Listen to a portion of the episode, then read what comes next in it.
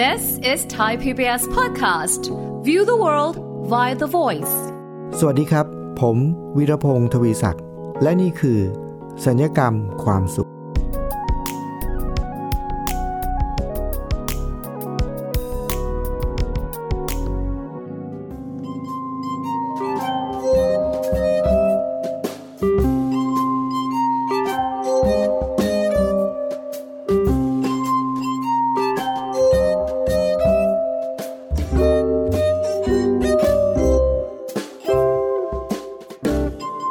เคยสังเกตแล้วก็เคยนับจำนวนถังขยะที่อยู่ในบ้านเราไหมครับ ถังขยะทั่วไปเราก็จะมีการแบ่งเป็นถังขยะแห้งกับถังขยะเปียกนะครับ แล้วก็อาจจะถังขยะเปียกก็จะอยู่ในครัว ถังขยะแห้งก็จะอยู่แถวแถวโต๊ะบริเวณ โต๊ะทำงานหรือว่าในห้องวางไว้หลายจุดนะครับ วันนี้ผมอยากจะชวนผู้ฟังมาลองสำรวจถังขยะใบหนึ่งในตำแหน่งตำแหน่งหนึ่งครับ คือ ถังขยะเปียกที่หัวเตียง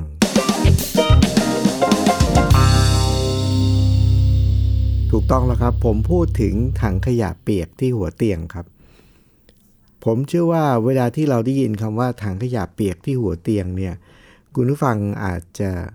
ตั้งคำถามนะครับว่า ถังขยะเปียกมันจะไปอยู่ที่หัวเตียงได้ยังไง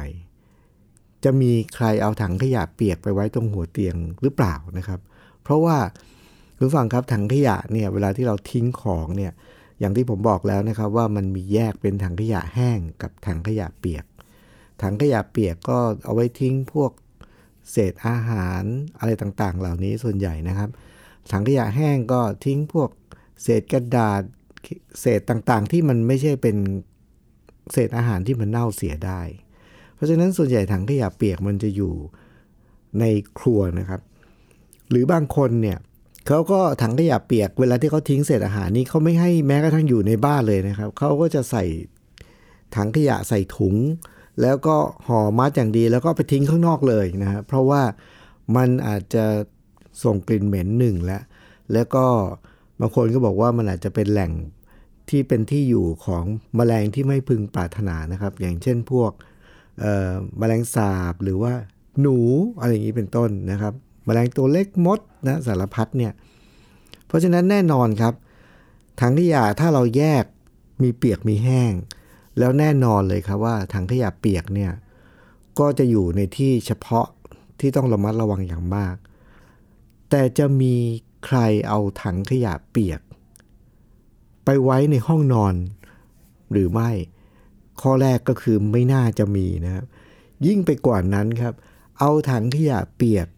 ไปไว้ที่หัวเตียงครับ ก็ยิ่งจะไม่น่ามี แล้วผมไปเอาสิ่งนี้มาจากไหนครับ ถังขยะเปียกที่หัวเตียง คุณผู้ฟังครับ สาเหตุที่ถังขยะเปียก จะเรียกว่าถูกจำกัดบริเวณ ให้ไปอยู่ที่อื่นนอกห้องนอน ไปอยู่ที่อื่น หรือไปอยู่นอกบ้านเลย เพราะว่าผมได้บอกแล้วว่ามันเป็นแหล่งที่มาของ กลิ่นไม่พึงประสงค์นะครับ แล้วก็เป็นแหล่งที่ดึงดูดแมลงที่ไม่พึงประสงค์ นั่นหมายความว่าอะไร หมายความว่า เวลาที่เราเข้าไปใกล้ถังขยะเปียกเนี่ย มันจะทำให้เราไม่สดชื่นนะครับ ไม่สดชื่นไม่สบายตัว แล้วก็จะเรียกว่าอะไรดีนะฮะเศร้าหมองนะเพราะว่ากลิ่นมันเนี่ย หรือมแมลงเนี่ยมันทำหลายครั้งมันทำให้เราหวาดกลัวด้วยนะครับมแมลงที่มากับถังขยะเปียกเนี่ยแมงสาบหรือหนูเนี่ยโอ้โหมันน่าขยะแขยงอย่างนั้นดีกว่านะครับ แล้วทำให้เราจะมีอาการที่ไม่พึงประสงค์ แต่ผมสังเกตเห็นครับคุณผู้ฟัง ในปัจจุบันนี้เนี่ยมีผมยังไม่เคยเห็นอะเข้าจริงๆ ผมยังไม่เคยเห็นใครเอาถังขยะเปียกไปไว้ในห้องนอน แล้วก็ ไม่เคยเห็นใครเอาถังขยะเปียกไปไว้ที่หัวเตียงครับ แต่วันนี้เนี่ยผมอยากจะพูดถึงถังขยะเปียกที่หัวเตียงเพราะอะไรครับ มันมีของบางสิ่งครับ ที่จริงๆแล้วมันไม่ใช่ถังขยะเปียก แต่ว่ามันให้ผลแบบเดียวกันกับที่เราได้รับจากถังขยะเปียก ผลก็คืออะไรครับ เวลาที่เราไป ปิดถังขยะเปียก เราจะได้กลิ่นที่ไม่พึงประสงค์ คือเราจะได้รับบางสิ่งบางอย่างที่เราไม่อยากได้อะนะครับ หรือว่าเวลาที่เราไปเปิดถังขยะเปียก เราอาจจะไปเจอสัตว์ที่ไม่พึงประสงค์ แล้วทำให้เราเกิดอาการตกใจแล้วก็หวาดกลัว ขยะขยง ประมาณนั้น แต่มันไม่ใช่ถังขยะเปียกครับ เวลาที่เราเปิดถังขยะ ปียกเราเจออย่างนั้นใช่ไหมครับ แต่ว่ามันมีบางสิ่งบางอย่างที่อยู่ที่หัวเตียงครับคุณผู้ฟัง เราไว้มันที่หัวเตียง แล้วเวลาที่เราเปิดมันเนี่ยเราได้รับหรือเราพบเจอ แล้วเราก็มีอาการไม่ต่างจากการเปิดถังขยะเปียกเลยครับ คุณฟังพอจะนึกออกไหมครับว่ามันคืออะไรครับ ที่อยู่ที่หัวเตียงเราครับ แล้วพอเราเปิดมาเนี่ย เราจะมีอาการเหมือนกับที่เราเปิดถังขยะเปียก สิ่งนั้นก็คือโทรศัพท์มือถือครับคุณผู้ฟัง คุณผู้ฟังเคยสังเกตไหมครับว่า ทันทีที่เราตื่นขึ้นมาคนในยุคนี้นะครับ สิ่งแรกที่เขาจะหยิบขึ้นมาแล้วก็เปิด ก็คือโทรศัพท์มือถือ แล้วแน่นอนครับเขาเปิดโทรศัพท์มือถือส่วนใหญ่เขาก็จะเข้าไปในโซเชียลมีเดียนะ เข้าไปใน Facebook เข้าไปใน Line เข้าไปในเว็บไซต์อ่านข่าวต่างๆ นานาเนี่ย คุณผู้ฟังลองสังเกตดูสิครับว่า ในความเป็นจริงเราต้องยอมรับนะครับว่า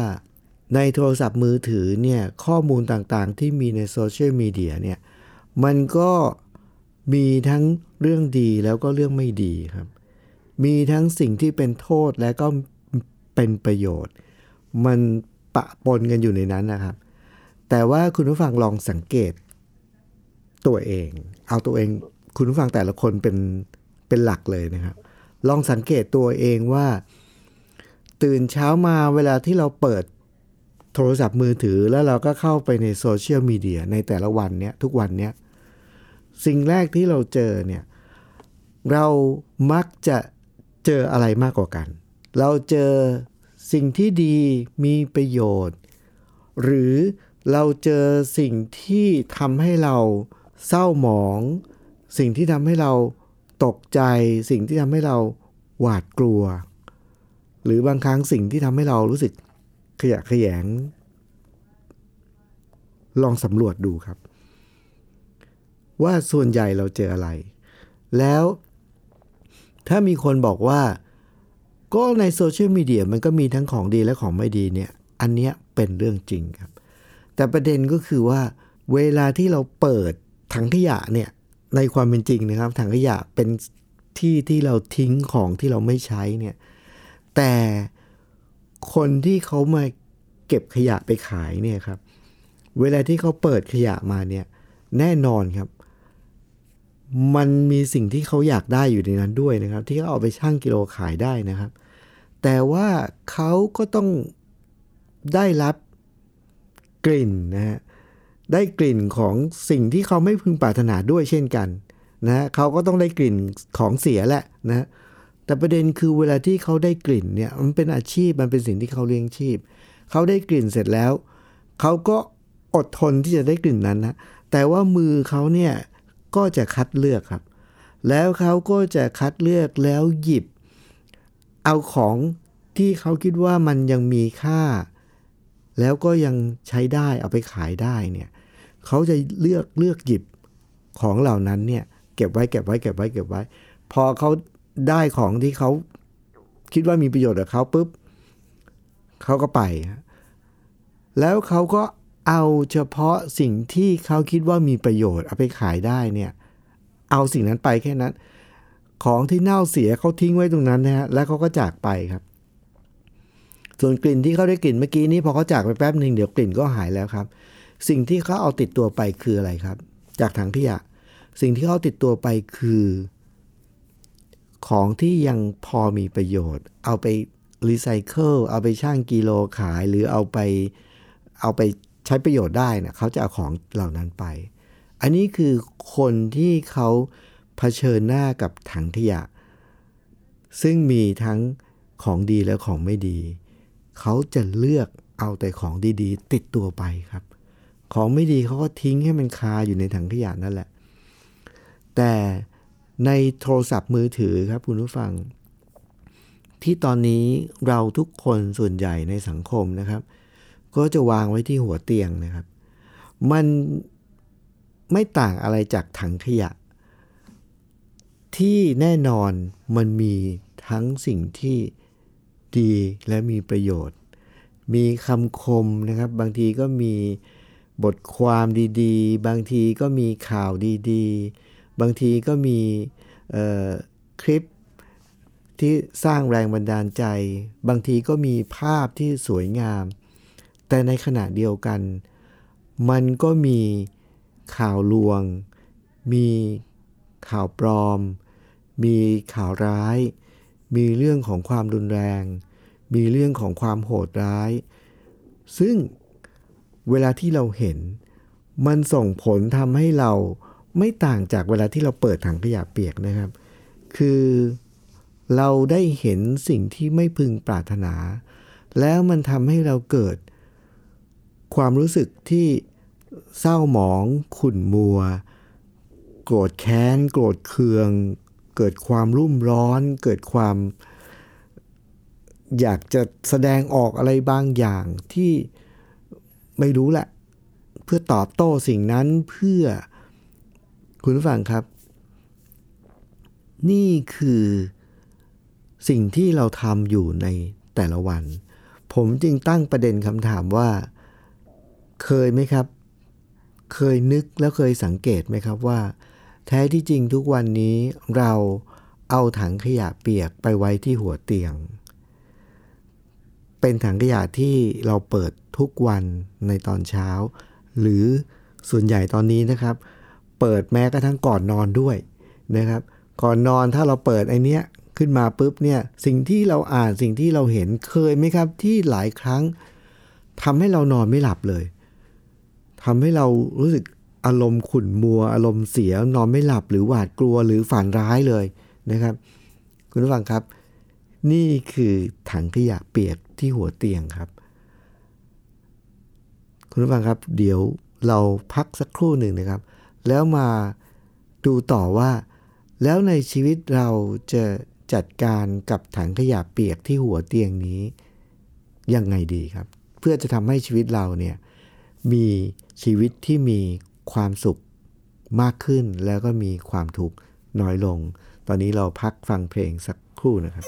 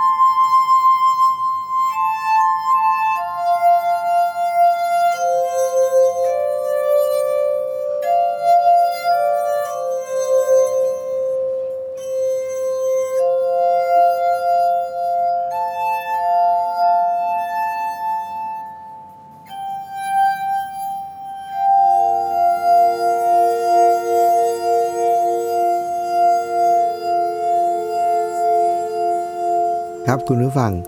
เรามาพูดกันถึงขยะถังขยะนะฮะขยะเปียกขยะแห้ง แล้วก็มีการพูดถึงถังขยะเปียกนะฮะถังขยะในหัวเตียงนะที่อยู่ในหัวเตียง คุณผู้ฟังคงจริง ๆ ประเด็นที่ผมอยากจะแบ่งปันก็คือว่าจริง ๆ แล้วเนี่ยอันดับแรกเลยก็คือว่ามันน่าสนใจตรงที่ว่าเราถ้าเราพูดถึงขยะเปียกในห้องนอน ในหัวเตียงเนี่ยเราคงคิดว่ามันไม่น่าจะมี แต่ในในความเป็นจริงแล้ว มุมผมคือมันมีนะนะแล้วก็ไอ้โทรศัพท์มือถือนี่แหละคือสิ่งนั้นโซเชียลมีเดียคือสิ่งนั้นนะฮะแล้วตอนนี้คุณผู้ฟังครับพอเรามานึกได้ว่าไอ้ผลของมันที่เกิดขึ้นกับตัวเราโดยที่เราไม่รู้ตัวเนี่ยครับ แต่ว่ามันส่งผลกระทบ แล้วผมก็ได้เปรียบเทียบว่า คนที่เขาเก็บขยะเนี่ย เพราะถึงแม้เป็นถังขยะ แต่มันก็ยังมีของที่มีประโยชน์อยู่ในนั้น เขาก็มาเก็บแต่ประเด็นก็คือคุณผู้ฟังครับ เขายอมที่จะเผชิญกับกลิ่นที่ไม่พึงประสงค์ แป๊บเดียวแบบชั่วคราว แล้วเพื่อจะเลือกคัดเลือกเอาสิ่งดี ๆ ที่ยังพอมีประโยชน์ออกไปใช้ครับ แต่สถานการณ์ของคนในยุคนี้ที่ผมบอกว่า ทั้งขยะเปียกขยะเปียกที่อยู่ที่หัวเตียงเราเนี่ยประเด็นคือปัญหามันคือเราไม่รู้ตัวครับ แล้วเราไม่เอะใจเลยครับ เราไม่เอะใจเลย ถ้ามีใครสักคนเอาถังขยะเปียกมาไว้ในหัวเตียงเราเนี่ยเราจะเราจะรับรู้ได้ทันทีเลยว่า เฮ้ยเอามาไว้ที่นี่ได้ไง เราคงจะโวยไม่ยอมนะครับ เพราะว่ามันกลิ่นเหม็นครับ เราจะรับรู้ได้ทันที แต่ขยะที่เราเป็นคนเอามาวางเอง ประเด็นคือ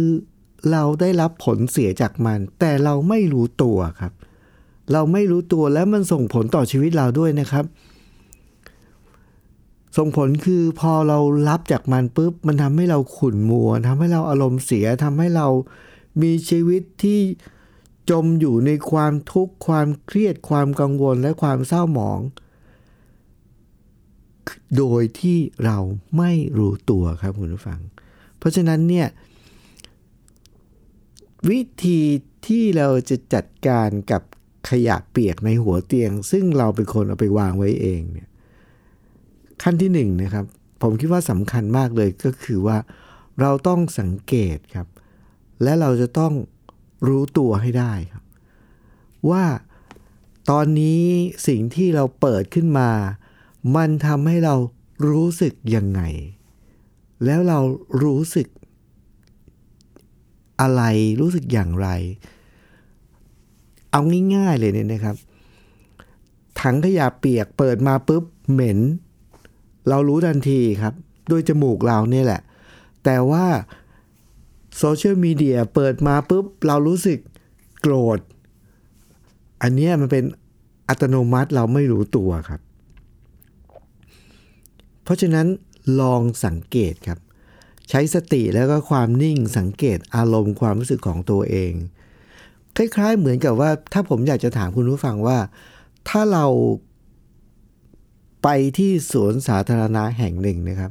แล้วมันมีในสวนสาธารณะส่วนใหญ่เนี่ยครับ มันก็จะมีเป็นเก้าอี้ใช่ไหมครับ ที่นั่งอยู่วางเรียงรายตามทางเดินเนี่ย ในสวนสาธารณะใหญ่ๆเนี่ยนะครับ สมมุติว่ามันมีเก้าอี้อยู่ 2 ตัวนะครับคุณผู้ฟัง เก้าอี้ตัวหนึ่งเนี่ยมันตากแดดอยู่กลางแดดเลย กับเก้าอี้ตัวหนึ่งมันอยู่ในร่มไม้ ถ้าเราไปถึงเราเดินจนเมื่อยขาแล้วเราอยากจะนั่งเก้าอี้แล้วเนี่ย คุณผู้ฟังจะเลือกนั่งเก้าอี้ตัวที่อยู่กลางแดดจ้าๆเลย หรือว่าตัวที่อยู่ในใต้ร่มไม้ ผมให้เลือกครับ คุณผู้ฟังอยากเลือกนั่งตัวไหนครับถ้าให้ผมเดานะครับ ส่วนใหญ่เราก็ต้องบอกว่า เอา้า ใครๆก็ต้องเลือกนั่งใต้ร่มไม้หรือเปล่า เพราะว่ามันอยู่ในร่มไม้แล้วมันเย็นสบาย ใครจะไปนั่งตากแดดแล้วถูกต้องครับ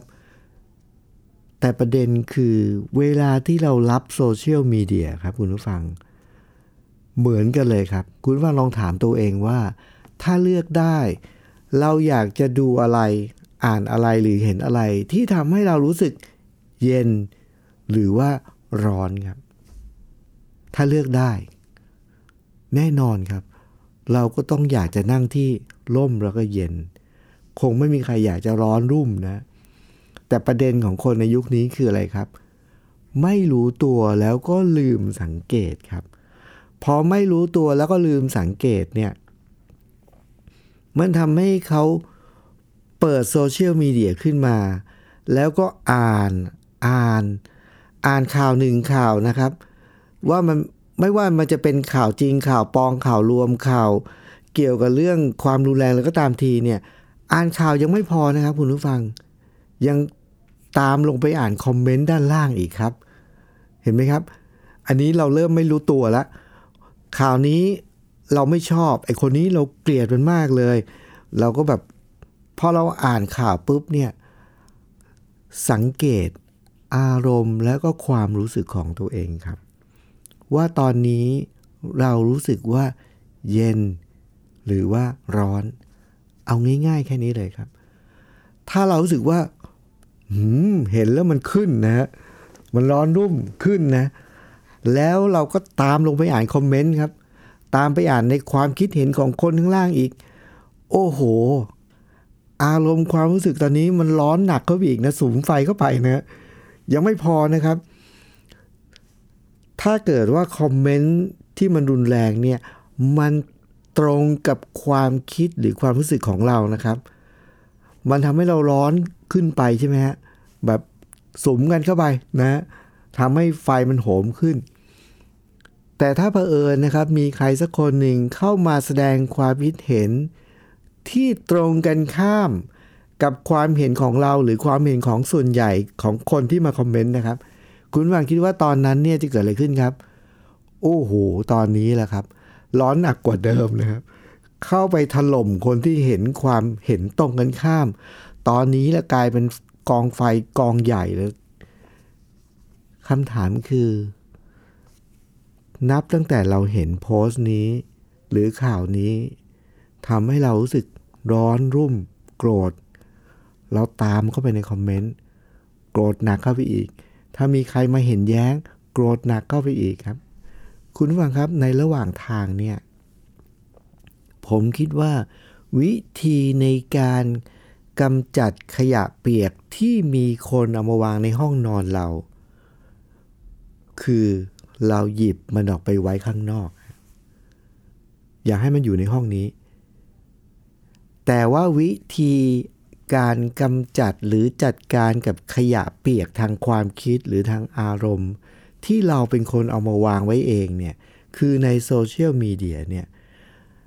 เราไม่ต้องหยิบมันออกไปวางนะ ผมคิดว่าวิธีก็คือแค่เราถามตัวเราเองในขณะนั้นนะครับ ที่เรากำลังอ่านข่าวนั้น หรือเข้าไปอ่านคอมเมนต์หรือเข้าไปแจมคอมเมนต์กับเขาด้วยเนี่ยครับ แสดงความคิดเห็นไม่ว่าจะเห็นต่างเห็นด้วยเนี่ยล้วนแล้วแต่ทำให้ไฟมันสุม แล้วเพลิงมันโหมหนักขึ้นหนักขึ้นหนักขึ้น คำถามเดียวครับที่จะช่วยเราได้คือ เราลองสังเกตตัวเราเองครับ ว่าตอนนี้เราร้อนหรือว่าเราเย็นครับ ถ้าเราสังเกตว่าเราร้อนหรือว่าเราเย็น แล้วพอเราสังเกตเห็นแล้ว ผมก็กลับไปที่คำถามเดิมครับคุณผู้ฟังครับ ถ้าเราไปอยู่ในสวนสาธารณะ มีเก้าอี้ให้เราเลือกนั่งสองตัว ตัวหนึ่งมันอยู่ในที่ร่มเย็นสบายครับ ริมน้ำลมพัดเย็นๆอยู่ใต้ร่มไม้ กับอีกตัวหนึ่งที่ตั้งอยู่กลางแดดจ้าเลยครับ เราจะเลือกนั่งตัวไหนครับ คือเรามีสิทธิ์เลือกนะครับ แต่ถ้ามีคนบอกว่าก็อยากนั่งตากแดดร้อนๆอะก็อันนี้ก็เป็นสิทธิ์ของของแต่ละคนนะครับ แต่ ผมคงไม่สามารถฟันธงได้นะครับว่าถูกหรือผิดครับ แต่ประเด็นคือสิ่งที่ผมอยากจะแบ่งปันก็คือว่า เราต้องสังเกตแล้วก็รู้ตัวครับ สังเกตแล้วก็รู้ตัว พอรู้ตัวเสร็จแล้วเราต้องเลือกครับ เพราะเราทุกคนมีสิทธิ์เลือก ผมจะไม่ได้ไปแตะหรือข้องแวะกับเรื่องของว่าถูกผิดเลวดีนะครับ อันนั้นเป็นเรื่องที่บางทีเราก็ไม่มีข้อมูลมากเพียงพอ ที่จะไปฟันธงว่าไอ้นี่ถูกผิดเลวดี ผมไม่ได้สนใจเรื่องของความถูกผิดเลวดีเลยนะฮะตอนนี้ผมสนใจเพียงแค่ว่า เราซึ่งเป็นคนอยู่ในห้องนี้ครับ นี่เป็นห้องนอนของเรา นี่เป็นชีวิตของเราครับ ถ้ามีคนเอาขยะเปียกมาไว้ในห้องนอนเรา เหม็นครับ เราทำได้ง่าย ๆ ด้วยการหยิบมันออกไปข้างนอก แต่ถ้าเป็นขยะเปียกขยะทางความคิดทางอารมณ์ที่อยู่ในชีวิตของเราเนี่ยมันมาทางโทรศัพท์มือถือทางโซเชียลมีเดียคนที่ต้องจัดการหยิบมันออกไปวางข้างนอก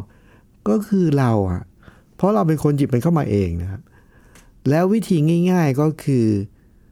ไม่ต้องสังเกตหรือไม่ต้องสนใจเรื่องว่า ไอ้นั่นมันถูกไอ้นั่นมันเลวคือเขาเลวก็เลวครับ แต่ผมอยากจะให้เราแค่รู้ตัวครับว่าตอนนี้เราเห็นสิ่งนี้ แล้วเรารู้สึกร้อนหรือเย็น แล้วถ้าเราถ้าเลือกได้ เราอยากจะนั่งเก้าอี้ตัวที่ร้อนหรือเย็น เราเลือกได้ครับ เพราะฉะนั้นคุณผู้ฟังครับ จากขยะเปียกที่หัวเตียงในห้องนอนเนี่ยมาสู่ขยะทางความคิด ซึ่งอยู่ที่หัวเตียงเราเหมือนกันครับ เราต้องจัดการกับมันครับ จัดการยังไงครับ รู้ตัวแล้วเลือกครับ ขึ้นอยู่กับเรานะครับ ชีวิตคนเราครับคุณผู้ฟังครับสัญญกรรมความสุขจะมาชวนให้เราสังเกตแล้วคิด แล้วก็มาตัดเติมเสริมแต่งความสุข และก็ความทุกข์ในชีวิตของเรา ด้วยคมความคิดของเราเองนะครับ วันนี้ผมวิรพงศ์ทวีศักดิ์ต้องขอลาไปก่อนนะครับ สวัสดีครับ ติดตามรายการได้ที่ www.thaipbspodcast.com แอปพลิเคชัน Thai PBS Podcast หรือฟังผ่านแอปพลิเคชัน Podcast ของ iOS Google Podcast Android Podbean SoundCloud และ Spotify ติดตามความเคลื่อนไหวของรายการและแสดงความคิดเห็น โดยกดถูกใจที่ facebook.com/thaipbspodcast